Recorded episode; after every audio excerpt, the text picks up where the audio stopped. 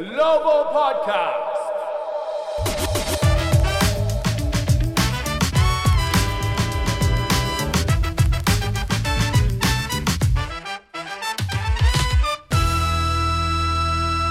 Hello everyone! Wizards グローバルポッドキャストへようこそ皆さんいかがお過ごしでしょうか？ウィザーズは現地の12日選手が2人 NBA の安全衛生プロトコルに入ったとのことで練習をキャンセルしましたそして数時間後の情報だとプロトコルに入ったのが八村塁選手とモリッツ・バグナー選手だということが分かりましたまあ、結局現地13日のジャズ戦は延期非常にショッキングなニュースなんですが、まあ、まずはとにかく八村選手、バグナー選手、他の選手、コーチ、スタッフ、皆さんのご家族が無事であることを願っています。スコット・ブルックスヘッドコーチは今シーズンたびたび今年は何が起こりうるシーズンかわからないというふうに言っていますが、まあ、今日の記者会見その時点ではキャンセルされた練習について話をしてくれていたんですけど、まあ、非常に印象的だなと思ったコメントがありました。昨年の3月コロナがアメリカで広がってきた時に今振り返るとナイーブだけど数ヶ月で終わるものだと思っていた、まあ、それが今になっても状況が変わっていない。引き続きみんなで力を合わせて注意が必要だと言っていました。本当ですよね。いやワクチンの実用化がいつになるか分かりませんがコロナの収束までまだまだ先が長そうです。皆さんも本当に気をつけてください。さてこの先の状況がいろいろわからない中で、まあ、本当にそれどころではないのかもしれないんですが一旦コート上に話を戻しましょう。ウィザーズは前の試合フェニックス・サンズに勝って2021年はここまで3勝3敗です。2021年2回目のウィザーズグローバルポッドキャストなんですが今日のゲストはなんとバスケ解説のロックスターあの佐々木クリスさん。僕も何度か現場や番組でご一緒させてもらってるんですがじっくりと話すのが今回が初めてなのですっごく楽しみです。八村選手についてウィザーズについてクリスさんのアナリシスをいただければと思います。それでは早速インタビューです。Take a listen.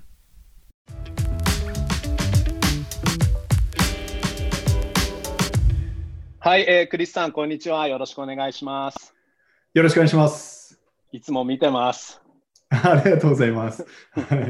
アメリカでも見れるっていうのは嬉しいですね。あそうですよね、特に今ね、まあ、あの熱血バスケはね、あの自分はまあ音声だけって形になりますけど、うんうん、まあ、日本にいた時はね、もちろん熱血バスケも見てましたけど、だけど今、YouTube でね、見られるから、すごくあの、うん、佐々木クリスさんのファンにとってはね、嬉しいんじゃないかなと思いますけど、あのまずこれ、完全にただ自分が知りたくて伺いたいんですけど、えー、はい、まあ、僕はカナダと日本のハーフなんですけど、クリスさんはアメリカと日本のハーフなんですか？そうです。母がアメリカ人ですね。母がお母さんなんですね。なるほど。うん、結構多くのパターン、お父さんがあの西洋の方で、うん、お母さんが日本人っていうね、パターン多いけど、お母さんがアメリカ人。そ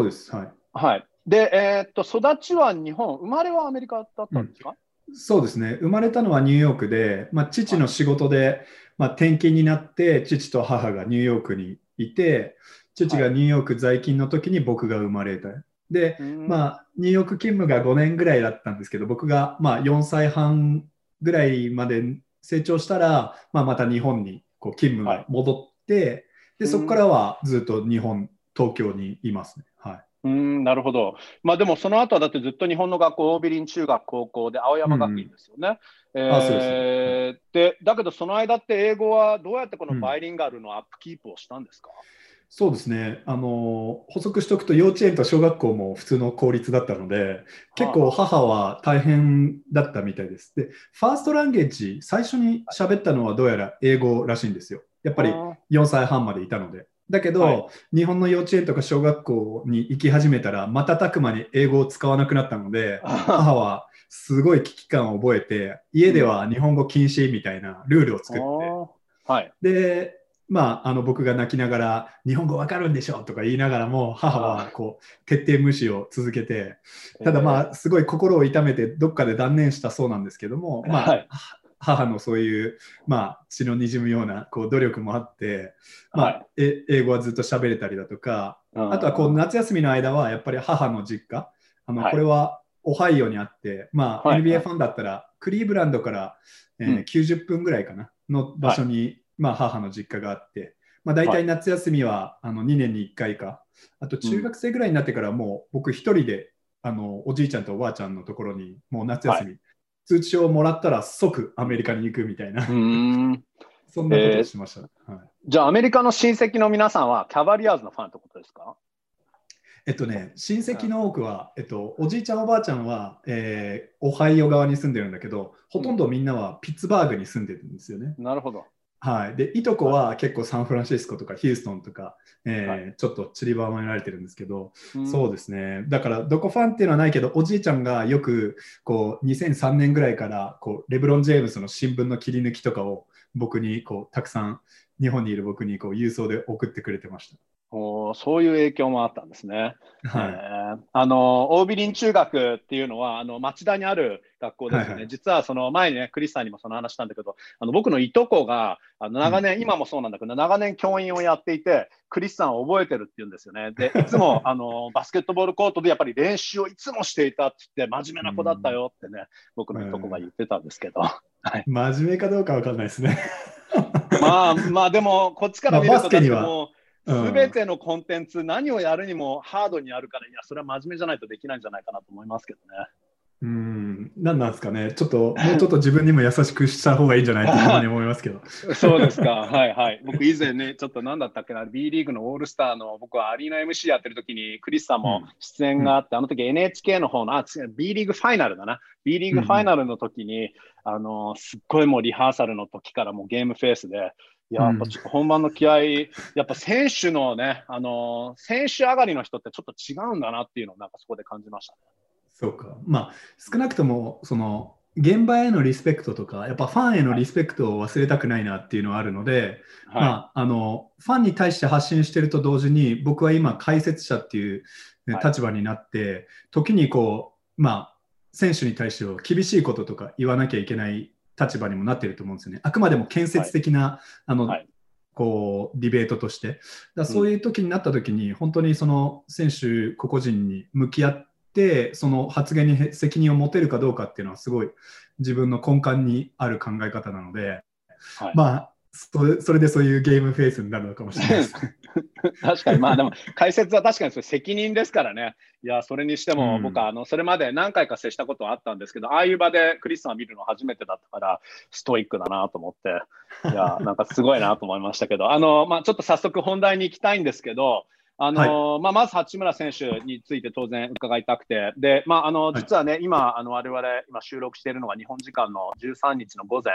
でちょっとね、ウィザーズ、まあ、NBA としてはもう今、今年はこういうコロナと付き合いながらのシーズンっていうこと分かっていたことなので、あのスコット・ブルックスヘッドコーチも、これはね、こういう起こりうることはあの分かっていたっていうふうに言っていたんですけど、まあ、八村選手とバグナー選手が安全衛生プロトコルに入ったということで、えーまあ、今あの、コンタクトトレーシングで、ね、濃厚接触者の調査をまだうん。続いているということで、えーとりあえず明日、次の試合が、ね、延期ということになってしまったんですけど、まあ、ちょっとどうなるか本当にこの先わからないので、まあ、とりあえずそのちょっと八村選手のここまでの今シーズンの印象について聞きたいんですけど、えーうん。まあ、ちょっと出遅れて、結膜炎で出遅れて、初め4試合欠場しましたけど、ここまで7試合出て、えーまあ、はい2年目の印象を伺いたいんですけど、まあ、攻撃のパターンが増えたんじゃないかなと僕は思うんですけど、クリスさん、どう思いますか、うんうん、なるほど。えっとまあ、まずね、こう出遅れを感じさせない、まあ、彼らしい落ち着きといいますか、まあはい。大きくこうメンタルが揺さぶられることはないっていうのは、やはり彼の持ち味ですよね。これはまあはい昨シーズン、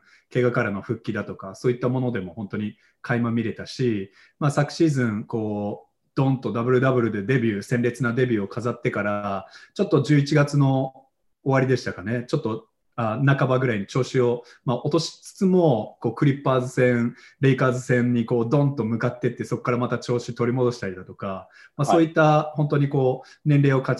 じさせない待機ぶりっていうのは、まあ、あの今シーズンもすごい落ち着きを払ってるなっていうのがまず一つです。で、はいこう攻撃のバリエーションって言われると、ちょっとまあそこまでわからないんですけど、一つ一つのその基礎力の前進っていうのは見られるかなっていうふうに思うんですね。で彼の場合はやっぱり持ち味が得点力じゃないですか。はいはいで昨シーズンもリーグの平均以上の63.8%でリングの周りで、まあ、フィニッシュすることはできていた。うん。はい。でこれはルーキーとしては素晴らしいことだと思うんですけども、まあ、当然、ビールからのお膳立てだとか、まあ、チームでノーマーク作ってっていうこともある中で、まあ、あの去年気になってたのはこうブロックされる比率ですね。うんうん。はい。まあ、ブロック率がだいたい10%にちょっと届かないぐらい、まあ、リーグ平均が1シーズン7%ぐらいのリーグの中では、インサイドプレーヤーとしてもちょっと多かったし、で実際にどういうタイミングでブロックされてるかっていうのを見てみると、やはりあの NBA レベルのリングプロテクターとかに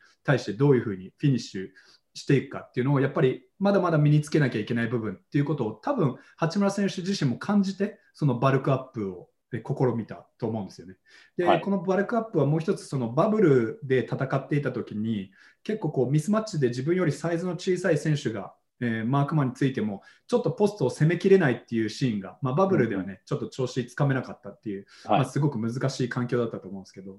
で、まあ、そういうのもあってかあのしっかりね、また自分の最大の強みである、そのリングアタック、ポストアタックっていうのを、やっぱりしっかりと定着させるっていう意味でのこう前進っていうのは、すごく見られるのかなっていうところで、まあ、今シーズンはミスマッチが起きれば、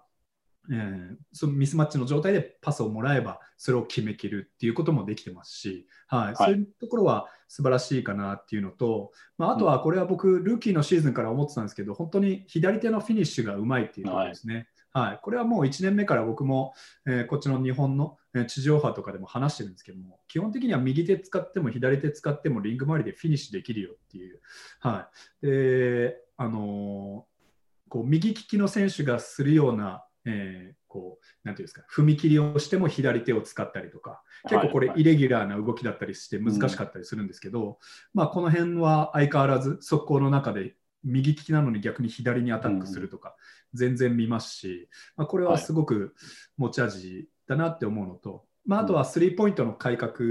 をず,、ずっと取り組んでると思うんですよね。多分こう断片的に切り取ってじゃあどのぐらいスリーポイント向上してるんですかっていうのは結構難しくて多分このリーグに入った時からもうそのスリーポイントの向上計画みたいのがアシスタントコーチやデベロップメントコーチたちと共にずっと行われている中でやはりこのオフの間にも前進が見られた。それはですね、一番大きいのは、えー、着地の足ですね。はい、うん、で去年までは、えー、シュートを打った後にちょっと後ずさりするっていうか、頭をこうのけぞりながらシュートを打つ感じだったんですよね。うん、で頭って体の中では一番重い部位なので、頭がそっちに行くと、やっぱり体の重心がそっちに引きずられるんです、でもシュートは前に飛ばしたいので、こっちに逆方向に重心がずれるってあんまりよろしくなくて、でその時に着地がどうしても後ずさりになっちゃったり足を前に投げ出しつつその場に着地するみたいなのが多かったんだけど今シーズンはしっかりこう上に飛び上がりつつこう足はちょっとリング方向の前に飛んでいるっていうのがあのこれはやはりあの少しずつではあるけども彼の中でスリーポイントを安定して打っていけるような、えー、状態に近づこうとしているのかなっていうふうには思います。うん、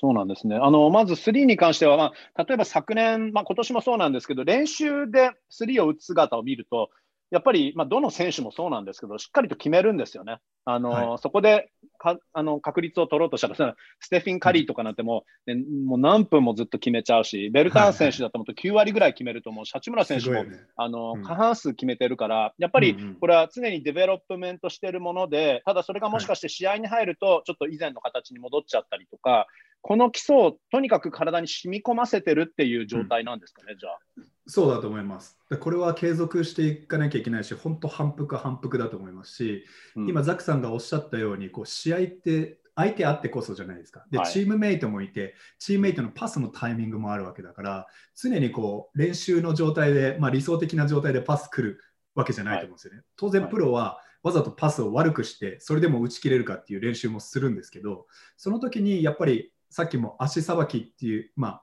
あのフットワークを見てるっていうことを言いましたけども、やはりあの八村選手のシュートに至るまでの足さばき、シュートに至るまでの重心具、重重心、どうやってストップしてるかっていうことを、まあ、見てたりしてで、これは自分の YouTube チャンネルでも話したんですけども、ポンプフェイクした後にちょっと足がクロス気味になっちゃって、次のムーブに移るのがちょっと遅れてしまったりだとか、あとは、えーまあ、今、ジャンプしてちょっと前に着地するようになったよっていうことは言ってるんですけどもあのここ数試合は特にこうジャンプした後に体をこう左にこう開いている。ねじっていて、うん、右足が1メートルぐらい大きく前に着地して左足がスリーポイントラインぐらいっていう、まあ、体をひねりながら打ってるように見えるんですよね。だこれが、はい、なんていうのかな、練習と全く同じように、まあ、試合中、その本当、刹那の中で、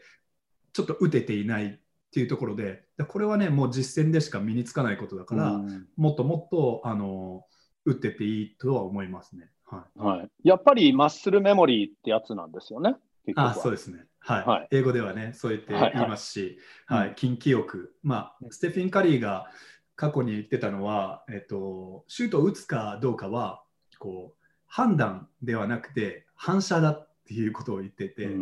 やっぱりこれはもう、無意識的にこう、はい、お医者さんで膝を叩かれると足がピンってこう伸びるようなテストあるじゃないですか。まあ、カリーはそういう感覚で打ってるっていうことを言ってたので、やっぱり本当にマッスルメモリーが寸分の狂いまでなくなってくると、もうオープン、オープンってもう考えなくてもオープンを察知して、オープン、はい、つまりシュートみたいな状態になっていくと思うんですよね。うん、うん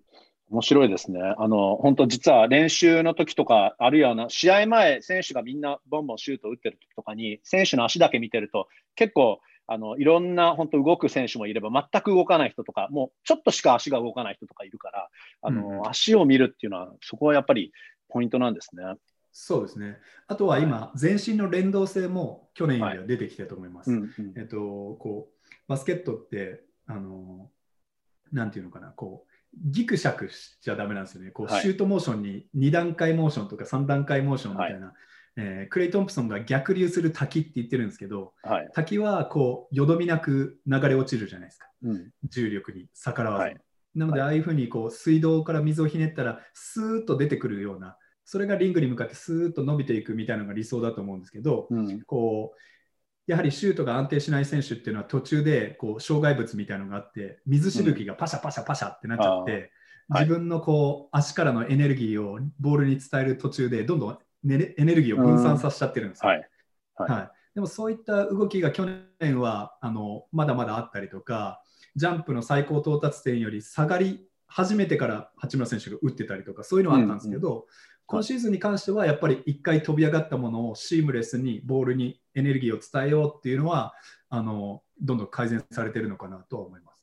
なるほど。あの、つまり、イシュ・スミスの逆をやれということなんですね。言っちゃったか、それは冗談ですけどね。はい、でも確かに本当だって、シュートフォームだけに関しては申し訳ないけど、本当上がってから下がってる時になんか打ったりするからね、うん。うん、よくそれで入るなと思いますけど、うん、あの、ね、八村選手のディフェンスについてちょっと聞きたいんですけど、うん、まあその、はい、スコット・ブルックスヘッドコーチも、ラッセル・ウェストブルック選手も言ってたのが、あのこのチームで本当相手の1番から5番まで守れるのはルイだけだっていうふうに言ってたんだけど、その、そのことに関して、もちろんそれがあの期待されてるっていうのはすごいことだと思うんですけど、それってやっぱり1選手に対して相当な負担だと思うんですけど、どうなんですか、うん、もちろん八村選手はマルチな選手で、あのその複数のポジションが守れるっていうのが魅力なんだけど、1から5まで全部守れるっていう方そういう期待ってすごいプレッシャー、負担なんじゃないかなと思いますけど、どうですかね？うん。まあ、その期待値の高さはむしろエンブレイスした方がいいかなって、うん、そのまあ、受け入れて歓迎すべきかなっていうふうに思います。はい、それが八村選手のチャレンジだと思うんですね。うん、で当然、ウェストブルックはチームのリーダーですし、スコット・ブルックスヘッドコーチもチームをマネジメントするリーダーですから、まあ、八村選手がにそれができるっていうふうに思わせるのが彼らの仕事だと思うんですよね。なるほど。はい、それに八村選手が、まあ、バイエン、バイエンってなんていうんですかね、まあ、自分もそれを信じて、うん、うん、あやりきれるかどうかっていうのが非常に大きいと思いますし、まあ、個人的にはこれは極めて客観的に見るとまだ1番から5番をじゃあ実際に守れるか。ドレーモンド・グリーンのような選手ですか、うん。はい、えー、カワイ・レナードのような選手ですか、えー、ヤニス・アテッド・クンポのような選手ですか。と言われればやっぱりそうじゃない。まだ2年目の選手ではあります。ただそこに向かってチャレンジしていき、それがゴールであるっていうのは、すごく現代的な、えー、今の NBA のディフェンスの考え方にもすごくフィットすると思うし、昨シーズンの2月ぐらいからかな、僕が非常に顕著に、まあ、八村選手にもスイッチさせて、どんどんどんどん外角の選手に、まあ、ディフェンスすることをチャレンジさせてるなっていう印象がありました。で今シーズンは明確に、あのブライアントが出てる時は、1番から4番まではオールスイッチだし、うんまあ、八村選手、センターっていうのはちょっと印象にないんですけども、まあ、1番から5番を時にはスイッチしてるっていうチームのシステムになっているところがありますよね。はいうんうん、チームのシステムもそういうふうに前進というか、まあ、変化させている以上、やっぱり八村選手もそこにアジャストする必要はあると思います。でここ3試合はマーカス・スマートにつき、ジミー・バトラーにつき、でこの間のサンズ戦はずっとじゃないんですけど、まあ、後半の最初のプレーとか、デビン・ブッカーについたりしてたんですよね。はい、はい、あれは多分サンズのセットプレーを分かっていて、まあ、最初、まあ、ブッカーのちょっとボールスクリーン的な、うん、要素があるので、まあ、サイズの大きな八村選手で覆いかぶさるようにして、まあ、ブッカーのショットとかを難しくしようっていうふうに、えー、しようとは思ったと思うんですけど、まあ、成功失敗っていうのは、うん、じゃあどのぐらいあるかっていうと、まあ、本当フラットに見ても五分五分、うん、むしろやっぱ外角のディフェンスはこうピックアンドロール今までピックアンドロールはスクリーナーのディフェンスをするっていうずっと彼の DNA に染み込まれているので、はいはい、やっぱりボールマンにディフェンスするってなるとそのスクリーンが来た時にどうスクリーンを避けるのかとか、うん、スクリーンを避けるんじゃなくてスクリーンを使わされる前にイリーガルなコンタクトにならない範囲でどうやってナッジ、まあ、相手を押し出して、はい、こうスクリーンの位置を変えさせるかとか、はい、こういったことはやっぱり八村選手これまでしてきてないと思うのでやっぱりこれはあの今シーズンは特にそうですけど、試合の中で学んでいかなきゃいけないので、まあ、本当にチャレンジしている状態だし、僕もやっぱり彼の天性の恵まれたギフトを考えれば、1番から5番守れるような選手になってほしいなって、本当に心から思うような選手ではあります。なるほど。あの、他の選手についても、ちょっとどんどん聞きたいんですけど、八村選手についての話がすごく面白いから、あともう一つ聞きたいんですけど、はい、まあ、その河合レナードとか、この、ある一モデル選手、八村選手がこんな選手になれればなっていうので、うん、河合レナード選手とかの名前がよく上がりますけど、で例えばブラッドリー・ビール選手9年目になって、いまだにまだまだ成長してるよってブルックスヘッドコーチは言ってますから、うん、あのもちろんファンからすると、あの今、今って今すぐ活躍してほしい、もっと活躍してほしいって思いますけど、やっぱり NBA 選手、スター選手になる選手がその成熟するには大体何年ぐらい4年目、5年目ぐらいに全てが一致して、そこから本当にピークに入れるっていう感じなんですが、何年ぐらいかかると思いますか、うんえっとですねまあ、今、NBA はすごい若年化していて、ブラッドリー・ビールがまだ27歳ですよね。はい、そうですね。27歳の時にリーグ戦、はいうん、まだ27歳なんだなんて、もう百戦錬磨の大ベテランに感じるじゃないですか。本当そうですよね。まあ、そのぐらい、まあ、年々成長してるっていうこともそうなんですけども、やはり若い時からまあ、素晴らしい活躍を続けているっていうような、えー、むしろリーグの中では過小評価されてきた選手なのかなっていうふうに個人的に思っていて、はい、まあ、一つその一般論 NBA の一般論で言うとどんどん若年化してますよね。でその中で大体選手としては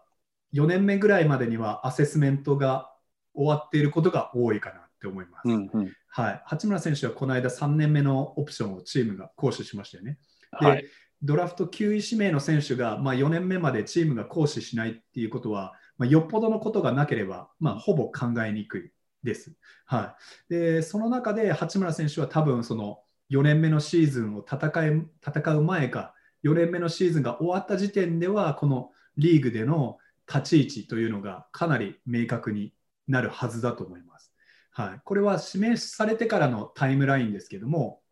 まあ、八村選手はかなりこう、なんていうんですか、3年ゴンザガでプレーしたっていうところで、今の NBA は、えー、ドラフトの半数以上が19歳未満、あ19歳以下で指名されるようなリーグなんですよね。そう考えると、はい、まあ、あのトロイ・ブラウン・ジュニアもボンガも八村選手よりも若いし、はい、うん、ということを言うと、やっぱり今の八村選手の年齢ぐらいで、大体の、まあ、アセスメントが終わってくる。っていうところではあのまあ、個人的には今シーズンあのシーズン前に自分のチャンネルでも言ったんですけども、まあ、八村選手には適切な危機感を持ってシーズンに、えー、臨むことを期待するっていうような趣旨の話をしたんですけどもそういった意味ではあのやはりチームがどういう選手だっていう見極めっていうののタイムラインっていうのは迫っているのかなって思います。うんなるほど逆にじっくり育ってほしいってチームは言ってるし思っていてもあの、うん、確かに本当に周りが若いですし契約の、ね、作られ方からするともう結構早から危機感がないといけないものなんですね、はい、もうね。まあ、それはね、やはりこうドラフトはドリームカンプトゥルーですし、まあ、僕にとってもすごい、なんていうんですかね、本当に生きてるうちに、NBA ドラフトにこう日本生まれのプレイヤーがかかるなんて思ってもいなかったので、まあ、一緒にこう共に夢を見させていただいているなっていう本当気持ちしかないんですけどもやはり NBA はそうやって毎年ドラフト入ってくるし、まあ、海外のリーグからも選手がまたプロとして入ってくるししかもルカ・ドンチッチだとか、まあ、デニもそうですけど、まあね、もう16とか15の時からプロでプレーしてるような選手たちが、まあ、入ってくるわけじゃないですか。はい、はい、まあ、言うならば八村選手がバスケを始めた頃にもうセミプロぐらいの選手が、まあ、世界にはいるわけですよね。でさっきちょっと、はい、あの一般論で話はしたんですけど八村選手にとってはその大事に育てたいっていうチームの意向は感じるし八村選手にとってまだ伸びしろが全然あるだろうなって感じさせるのはやっぱりそのバスケを始めるのが遅かった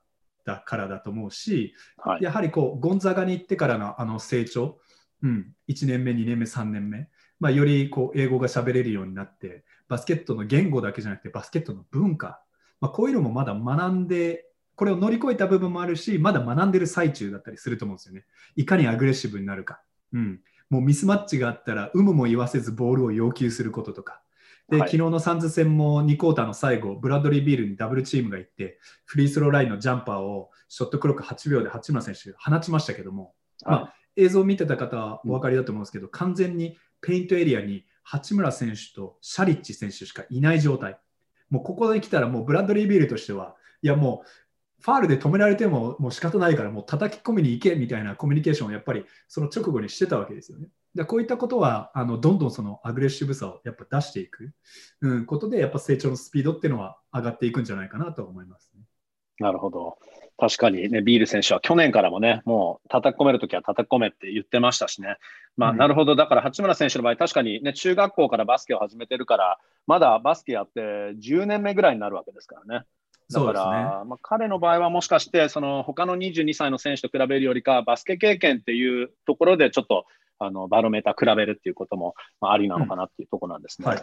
あのちょっとビール選手の話もあったので、あのビール選手の話、ちょっと伺いたいんですけど、本当にもう、あの27歳と思えないぐらい、特にあのブラック・ライブズ・マターの時とか、もう本当、デモ運動とかも、あのね、積極的にやっている選手で、で、普通に話すと、もうなんか40何歳ぐらいなんじゃないのって、自分よりも絶対年上だよなっていう貫禄、自分がもう本当なんか子供のように感じちゃうんですよね、ビール選手と話をすると、すごく大人っぽいから。だけど、あのまあ、小評価されるようになった選手になってきたっていうふうにクリスさん今おっしゃっていて、うん、まあ今ね、1試合平均35得点、ちょっととんでもない数字を残してますけど、はい、その、はい、まあ毎年ね、9年目になってまだレベルアップしていて、まあブルックスヘッドコーチはもし、あえて言うとしたら、まあ、ターンオーバー、そんな多くもないんですけどね、減らすことと、あとスリーポイントをもっと打ってほしいっていうふうに言ってるんですけど、ビール選手の印象、あの、うん、クリスさんからすると、まあ、あのね、NBA、オール NBA に選ばれなかったりとか、オールスターに選ばれなかったりとか、ビール選手、すごい悔しい思いしてると思いますけど、やっぱり、すごい選手だってことは間違いないですよね。ああ、それは間違いないですね。で、今のやっぱりね、あのやっぱトレードの噂っていうか、噂っていうか、まあ、そのメディアだとかファンの中から、まあ、ビールのトレード話がどうしても絶えないっていうのは、それだけ価値が高い選手だからだと思います。で、残念ながらここ2シーズン、まあ、ウィザーズがこう勝利だとか、プレーオフからこう遠のいていることが、まあ、相まって、まあ、ある意味あれだけの選手なのだから、あのこうチャンピオンコンテンダーに行った方がいいんじゃないのかっていうような、こう、なんていうんですかね、熱心なウィザーズファンではなく、外から見てるファンからしてみると、そういうふうにどうしても感じてしまうと。で、ビールもオールスターやオール NBA こうもう常連になりたいんだったら、やっぱそういうチームにいるべきなんじゃないかとか、むしろ彼にとってはそういうところの方がいいんじゃないかっていうふうに、えー、こういう心理がファンの中で働くっていうのも、まあ、致し方ないぐらいの選手だし、じゃあ今、えー、じゃあビールが本当にこうトレードの、なんていうんですかね、まあ、一つの要因に、要因っていうか、あのピースになるとしたら、まあ、下手すればジェームズ・ハーデン以上に、うん、今のリーグではこう欲しいっていうチームはたくさんいると思うぐらいの選手ですね。で、あのまあ、僕は常々彼をレイ・アレンだなっていうふうには思っていて、うんはい、で多くのファンの方がレイ・アレンのこうマイアミ時代とか、まあ、ボストン時代からの印象が強いと思うんですけど、まあ、バックスとかそのシアトルスーパーソニックスにいた時は本当に、まあ、レイアレンもジョーダン・ブランドの契約選手でしたけどもいや、はい、リーグ最高のツーガードの一人だよね。しかもプレーメイキングもできるじゃんみたいな、はい、ちょっと今あの何年だったか忘れちゃったんですけどあのジョン・ウォールがこう怪我してしまった、えー、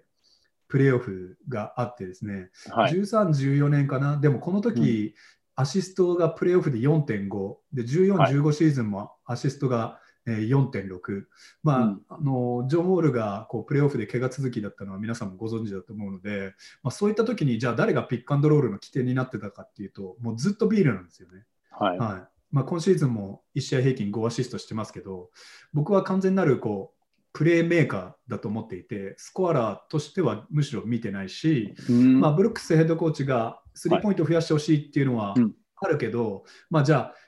ステップバック3を増やしてまでスリーポイントを増やしてほしいかっていう言われるとそうじゃなくて基本的にはあの今シーズンもそうですけど今のワシントン・ウィザーズにとっては、まあ、ビール選手がシュートを放てればそれはあのチームにとっていいことしかないかなっていうふうには基本的には思ってますね。まあ、状況によってそれは左右されるけど、あとさっきのザックさんの話はすごい大人びてるっていうところで面白かったんですけど、はい、日本には来日してくれたことがあって、はい、その時も僕もご一緒させていただいたんですけど、うん、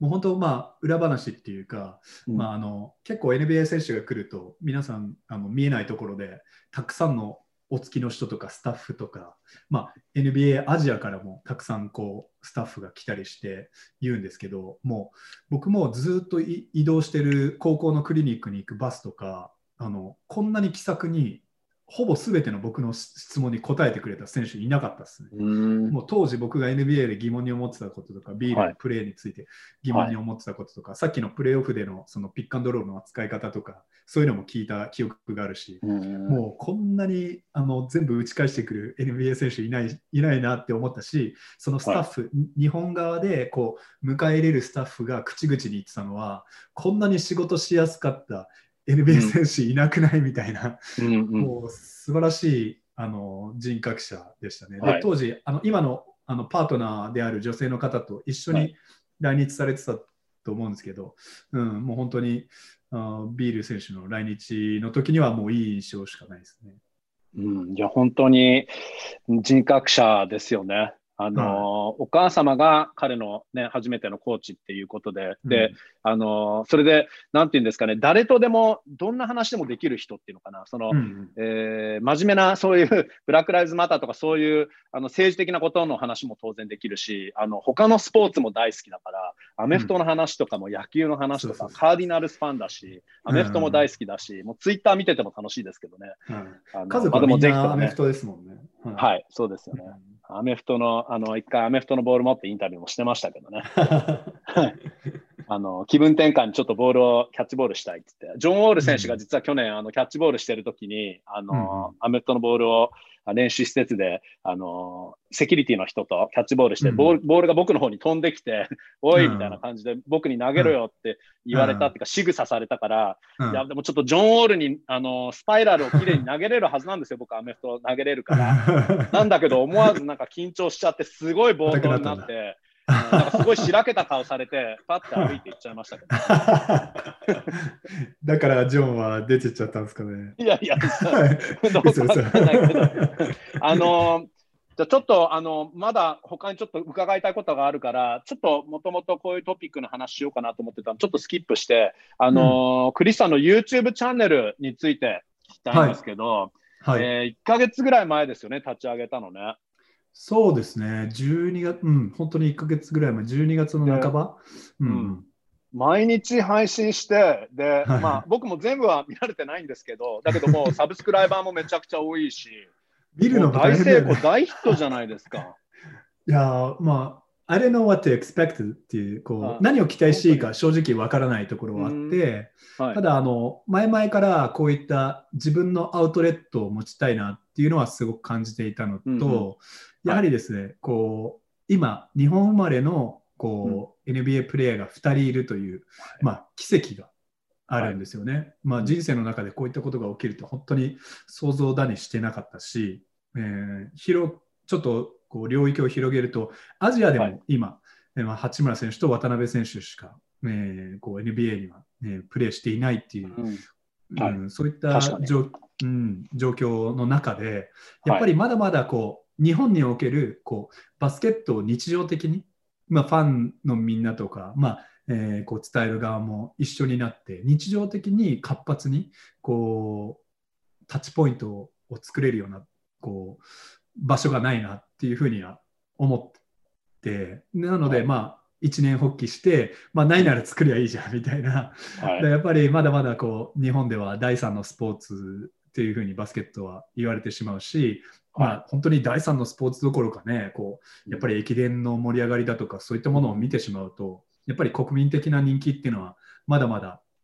うん、成し得てないのでじゃあそれに向けてまあもちろんこうコアなファンを満足させつつ、まあ、バスケットボールってこういうふうに見ていくと分かりやすい分かりやすいですよって。じゃあ僕の YouTube が結構マニアックな話してるから分かりやすいかどうかはそれは、うん。あの見てる人の判断に託しますけれども基本的には僕が面白いですよ面白いなって思ったことを紹介していくことでそのなんていうのかなまあ熱量をもとに いろんな人を巻き込んでいけたらなっていうふうに思って始めたっていう感じです。うん。あの第3のスポーツ、まあ、確かにその、ね、バスケの全体的の、なんていうのかな、メインストリームメディアって一般メディアの取り上げからすると、ちょっとまだ物足りないかなっていう感じはするじゃないですか。だけど、そのウィザーズの日本語コンテンツとかのツイッターでも、まだフォロワーは正直そんな多くないんですけど、おそらくきっとクリスさんの YouTube チャンネルのサブスクライバーの数にすぐ抜かれちゃうかもしれないんですけど、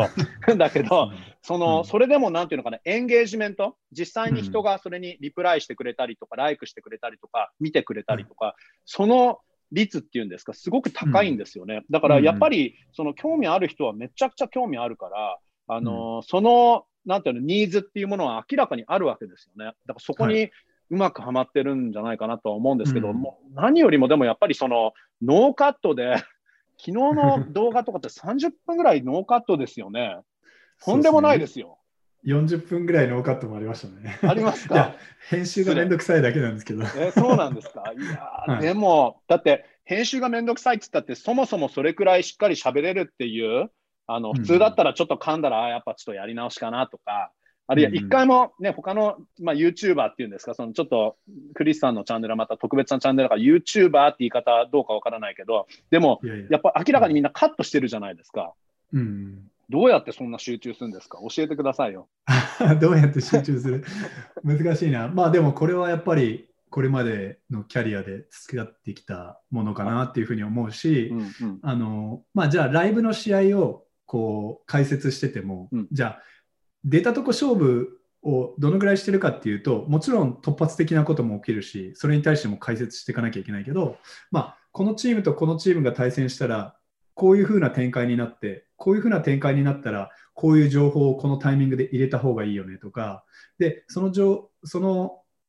プレーだとかそれが起きたら多分相手チームはこういう風に対策してくるからでゲームはこういう風に動いてって僕の中でやっぱりゲームプランがあるんですよね。で皆さんがあまりご存じないのはその準備の時間が相当膨大で、まあ、一つのライブの実況をするためには。うんでそういった準備をしている中で、まあ、いつも解説しているっていうところでこうなんていうのかな一つのストーリーを作るみたいなスストーリー、まあ、試合が作ってるんですけどそのストーリーをある程度予見しておかなきゃいけないんですよね。これは選手も同じだと思うんですけど展開によっはいて違うプレーをしていかなきゃいけないから。はい。だからそういった意味でな自分の中でこう起承転結を作っていくこと、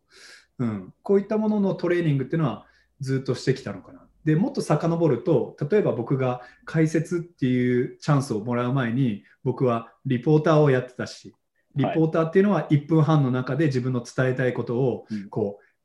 こうまずなんていうんですかつかみは OK じゃないですけど まずバーンと入って、うん。でちょっとこう転換があってで最後にドーンって落とすみたいなこう1分半で作るとか、うん、あとはコラムを書いたりだとかあとはもっと振り返ってみれば自分は音楽活動もしていたので、はい。その3分半ぐらいの曲の中でどういうふうに引き込めるかなみたいな、まあ、そういうのがあるので、うん。まあ、大体こう試合を見終わって自分のまあこういう分析をした時に、まあ、どういう数字をどういうタイミングで出していったらすごいこう、まあ、聞いてる人は引き込めるのかなとかこうん。うちょっと妄想してみたり、なので、うん。なんていうのかな。回し始めたらもうワンテイクです。まあ、よっぽどのことがないと取り直さないですね。いや、もうずっと取り直さないで連続でやってくださいよ、もう。どんなことああ、そうそうそうポストイットがどんどん落ちてっても、それは面白いから。そうそうそうそう。ね、ちょっと、えげつないよね。なんか ポスト、ポストイットが落ちるっていう。でも本当に丁寧で、で、まあ解説もそうなんですけど、分かりやすいし、で、まああの、ツイッターとかのね、人の反応を見ると、あのとにかくあのナイスガイでイケメンってよく出てくるんだけど、まあだからその見てる側としてもきっと、ああね、その、あのクリスさんがずっと喋ってるのはで見ててみんなあの見やすいんだと思うんですけど、うん、あのポストイットがちょっともったいなくないですか？でも。ね、いや、それはちょっと思ってて、まあ、ホワイトボードもあるし、あのポストイットがね、こう資源的にもちょっともったいないなって思ってて、はい。うん、だそれはちょっと今悩みどころ。だけど、やっぱり、うん、そうそう。でもなんかこの、なんていうのかな、やっぱ動画だからちょっとこう動きが出るんですよね。そうそうそう、それがいいんですよ。で、レンズがちょっとあのフォーカスしたりって、そうアーティスティックになるし。そうなんですよね。だその雰囲気はすごい好きで、まあ、これは助言いただいてから取り入れたんですけど、はい、そうだからすごくいい要素ですよ、うん、テロップとかグラフ、はい、なんですか、その、うんうん、C、CG にはない感覚じゃないですか。はい、はい、そうですね。それはね、なくしたくないんだけど、うん、うん。ちょっとまあ、ゆくゆくはちょっと考えるかもしれない。まあ、これはもうポストイット芸人として絶対いいと思うんですけどね。で、あの今、実はこれね、ポッドキャスト音声だけですけど、その実はこの収録はね、あの映像ありで今、あの、うん、 Zoom で喋ってるから、そのおなじみの、ね、そのセットの、あのボードにいっぱいポストイットが今貼ってあって、で、バスケットボールのフープとかもね、えー、ネットとかもありますけど、それはきっとベルタンスの時はもっと大きいやつを使ってるよとか、そういう説明のためなんですかね。そうそう、ベルタンスは多分もうネットが燃えてる感じですね。ああ、なるほど、なるほど。はい。昔の NBA ジャムみたいなね、ビデオゲームみたいな感じですけどね。はい、なるほど。あの、いや、本当にあの楽しいですし、見てる人ももうこれたまらないと思うので、あの、はい、大変だと思いますけどね、頑張ってください、YouTube の方もね。うん、あの、はい、ちょっと日本のバスケの、あのまあ、さっきね、その他のね、駅伝がこんなに盛り上がるのにみたいな、まあ、駅伝だってすごく見てて楽しいから、まあ、実は何だって、うん、あのうまく取り上げられれば、あの魅力を感じると思うんですけど、うん、あのまあ、日本のバスケのなんていうんですかね、底上げ、うん、おそらくそのレベルアップをすれば人気も上がると思うんですけど、競技人口に比較すると、これぐらいが今、順当なんですか？うん。まあ、僕はまだまだ足りないなっていうふうには思ってます。うん、で、まあ、競技人口の多さっていうのは常々言われてたし、まあはい、えー、まあ、B リーグが誕生してからね、こう、はい、Do の、まあ、競技を行う人と、まあ、競技を見る人っていうところで、まあ、競技を見る人の絶対数は、まあ、増やすこともできたと思うんですけども、はい、こう常にこう、なんていうのかな、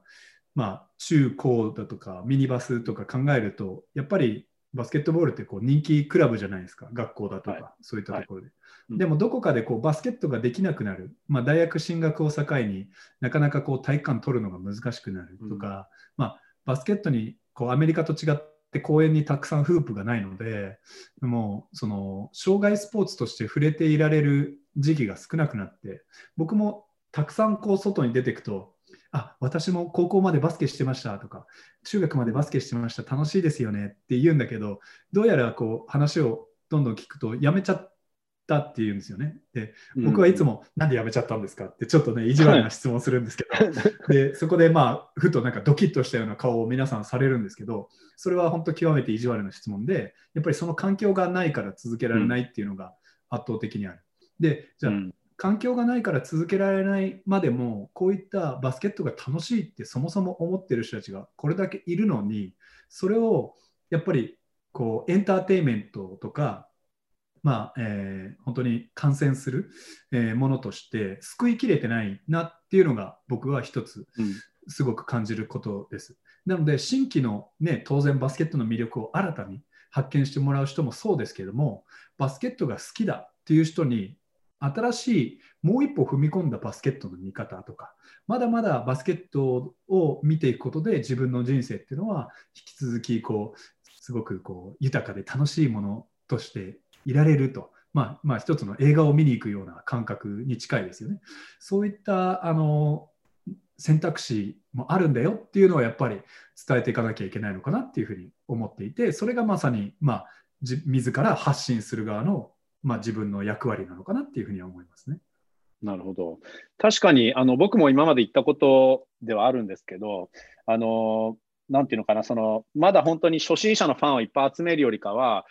これまでも興味がある人をもっとハードコアにさせて、その人たちがリピーターだと僕は思ってるから、その、うん、まさにそのクリスさんの YouTube チャンネルはそんな感じなのかなっていうふうに思うんですよね。うん、で、わからない人は、もしかして、あ、でもこれ面白そうだから、もうちょっと勉強して、中級レベルになったら分かるようになると思うから、自分でちょっと勉強した上で、クリスさんの YouTube チャンネル見るのでもいいかなっていう、僕は逆にそう思っちゃったりするんですけど、うん、分かんなかったらググってよって感じがするんですよね、初めにね。そうそうそう。まあ、あの僕のその解説もそうなんですけど、まあ、僕が自分の自己分析の中で、まあ、あのこうやって NBA ファンやバスケファンの方に支持していただけてるっていうのはやっぱり皆さんの知的好奇心。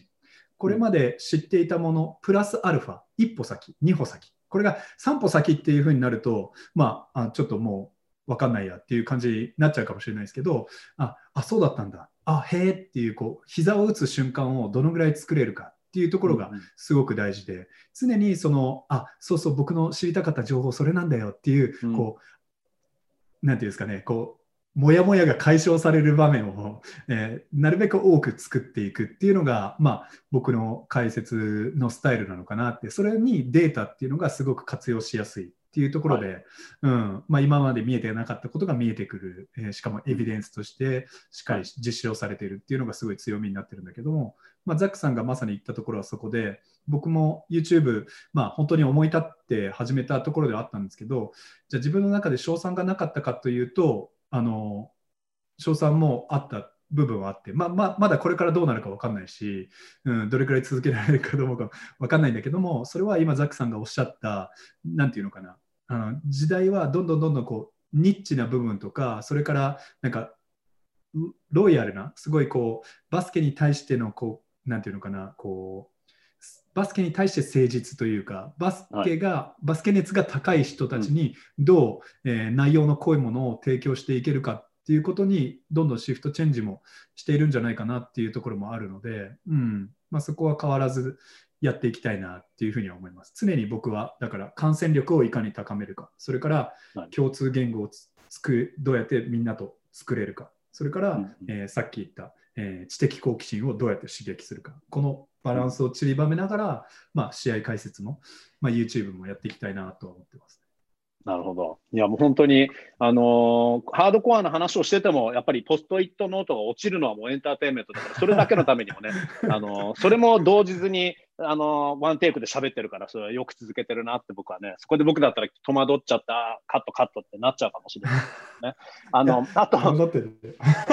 その、競技人口についてなんですけど、あの、まあ、B リーグができたことによって、例えばこれまで、じゃあ野球少年、うん、甲子園目指してプロ野球目指そうっていうのが、もしかして、あの八村選手もいて、渡辺裕太選手もいて、馬場雄大選手もいて、じゃあ、もしかして僕、このバスケのルート、ね、プロ目指せるような選手だったら、いけるかもしれないし、あるいは、まあ、この前、富山県に行った時に、あの富山市にあの八村選手の効果もあって 3x3 のバスケットボールコートが作られるというところで、その競技人口っていうところ、あの環境ですよね、本当に僕もカナダであの中学校、高校育ったんですけど、あの日本で野球少年やってて、カナダに行くと全くそれが逆で、もうホッケーのアウトドアリンクはもうどこにでもあるのに、うん、まあ、もちろん雪はいつも降ってるから、うん、野球ってのは難しいんだけど、その野球のグラウンドっていうかソフトボールのグラウンドとかいっぱいあるんだけど、マウンドがないんですよね。あのピッチャーのための。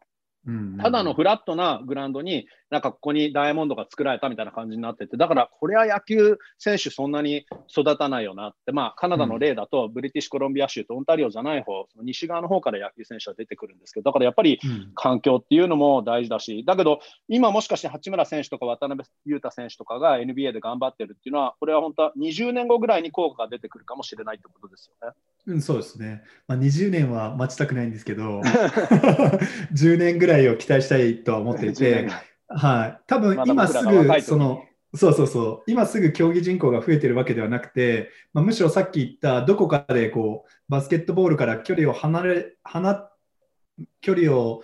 取ってしまっていたような人たちが離れるのを阻止する要因にはまずはなってると思うんですよね。例えば今 B リーグにどんどん参加している特別指定の選手だとか、まあ、数年前までだったらもう就職するオプションしかなかった。まあ実業団で会社員を半日やりながらバスケするぐらいの選択肢の選手も、いや、あと一踏ん張りとか、あとワンプッシュ、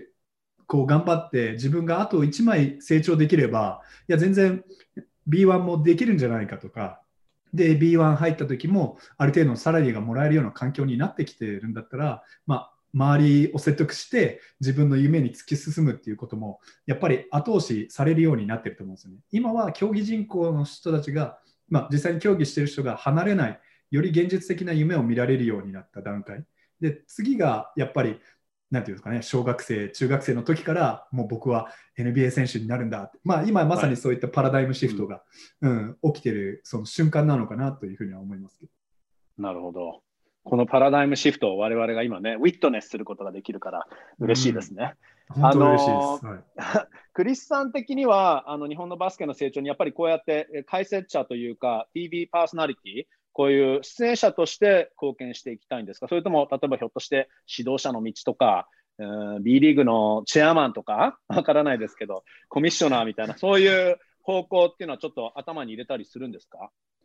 すごい話が飛びますね、ザックさん。まあと、飛んではないけど、チェアマンか、チェアマンはちょっと考えたことなかったですけど。いや、でも、あはい。まあ、いやいやあの、今のチェアマンはね、僕は、はい、あの千葉ジェッツの選手やってた頃から、はい、あの本当にお世話になってる方なので、本当に、はい、前にね、ポッドキャストにも出ていただきましたけど、うん、はい、島田ちゃん、は。い、そうですね、応援しかしてないですけど、そうですね、まあ、僕としては、あのまあ、選手を引退したタイミングもまだまだ自分現役選手続けられるなっていうふうに思っていたタイミングだったんですけど一番大きかったのはその日本代表選手でもないそれから日本代表のコーチを経験したわけでもないそういった人物が、まあ、こういったプロスポーツの解説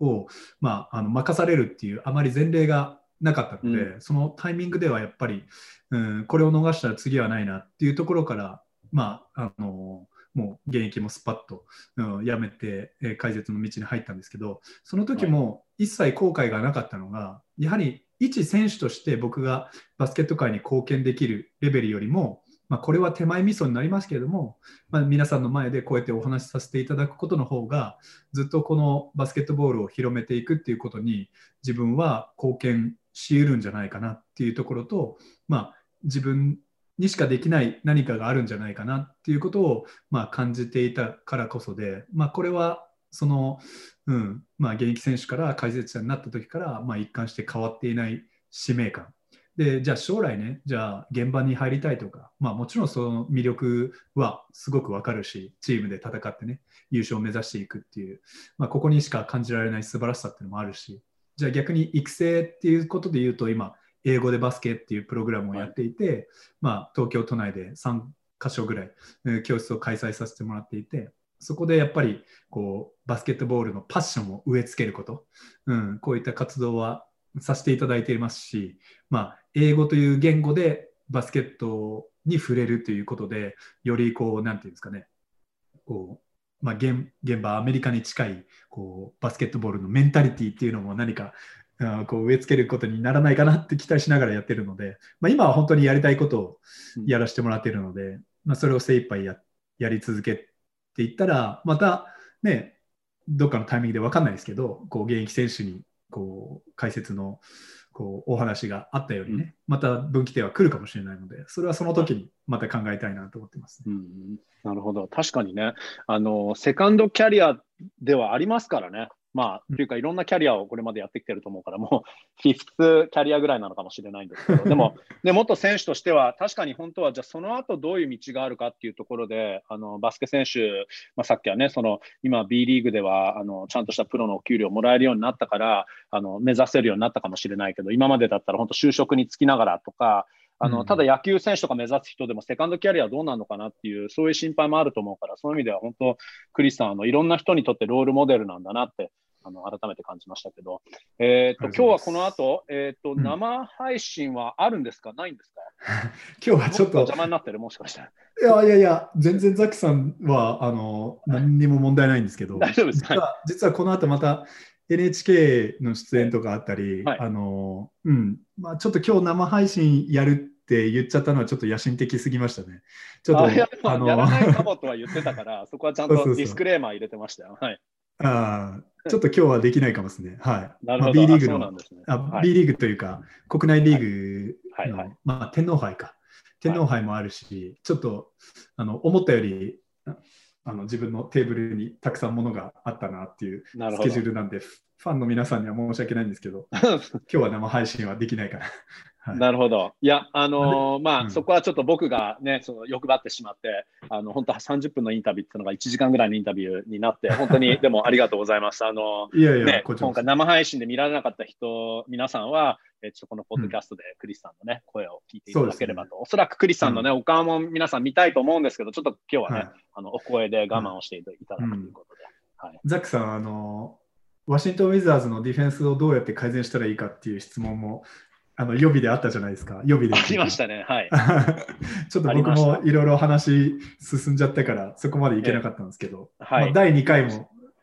可能であれば、はい。もしはい第2回、また、あの次回出演していただければ、あのはいぜひその時に伺いたいです。あとは、まあ、あの強気になったあのつもりじゃないけど、サンズ戦でね、あのスコット・ブルックセントコーチが言ってたみたいに、あれだけシュートがしっかり決まれば、あのうんいいオフェンスはね、ディフェンいいディフェンスにもつながるから、今はもうディフェンスは解決できるかなと自分に言い聞かせてるところなので、はい。なるほど、うんはい全然大丈夫です。あのまだチャンネルで話し切ってないウィザーズのあの分析というか考察もあるので、ぜひお願いします。お願いします。あのね、こあの YouTube の方もどんどんあの人気が、まあね、引き続きサブスクライバーも増えていくと思いますけど、えーあまりそのウィザーズの方からね、その視聴者をあの持っていかないようにもね、お願いいやいやいや柔らかにお願いいたしますち。ゃんとそこはね、相互フォローじゃないけど、連動しましょうよ。そうですね。ウィザーズのはい YouTube チャンネルってあるんですか、えーウィザーズは YouTube チャンネルはあるんですけど、それは、うん実はなんだか YouTube でいろんなものをそこだけで紹介するっていうよりかは、これまでのビデオのアーカイブを YouTube に載せてるっていう形なのでなる、ほどね。はい。実際にちょっとそういう YouTuber 的なような、そういうなんだ企画みたいなものはそれはないんですよね。まだ,、うんまだって言っちゃいけないのか、なんかまるでなんかこれからやるみたいな、あのこれね、クリスさんに影響されて僕らもなんかあの自分らのボスがなんでお前らもやってないのかって言い出しちゃうかもしれないので、まあ、そんなに張り切りすぎないでね。あのああ、わかりました。はい、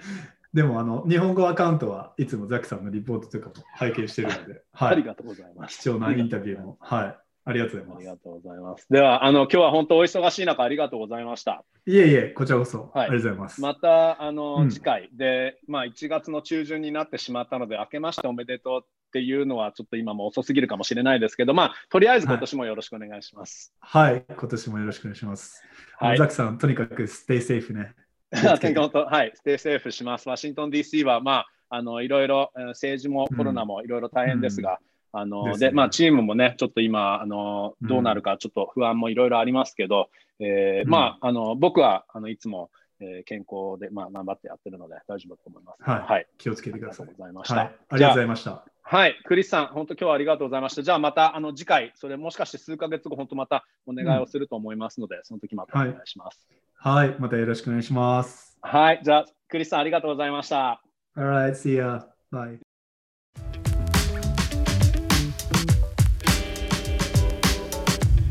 はい、えーという佐々木クリスさんでしたけどいやークリスさんには申し訳ないな。初め30分くらいのインタビューになりますなんて言っちゃったんですけど爪が甘かったですね、えーというか数時間あってもきっと足りなかったんじゃないかなと思いますけど、えー八村選手ビール選手の話がありましたが、えー他にもウェストブルック選手そしてチームのディフェンスなどについてたっぷりと聞く予定だったんですけどまあそれは次回ということでお願いしましょう。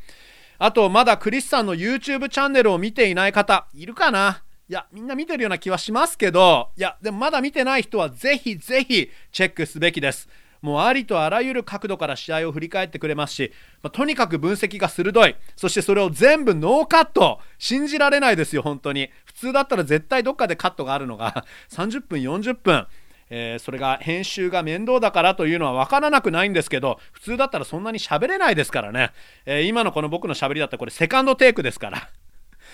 クリスさん今日は本当にありがとうございましたこれからも日本のバスケファンのバスケ知識アップに貢献し続けてくださいそれでは今回はこの辺でお別れです Thanks for listening to the Wizards Global Podcast Have a great week everyone.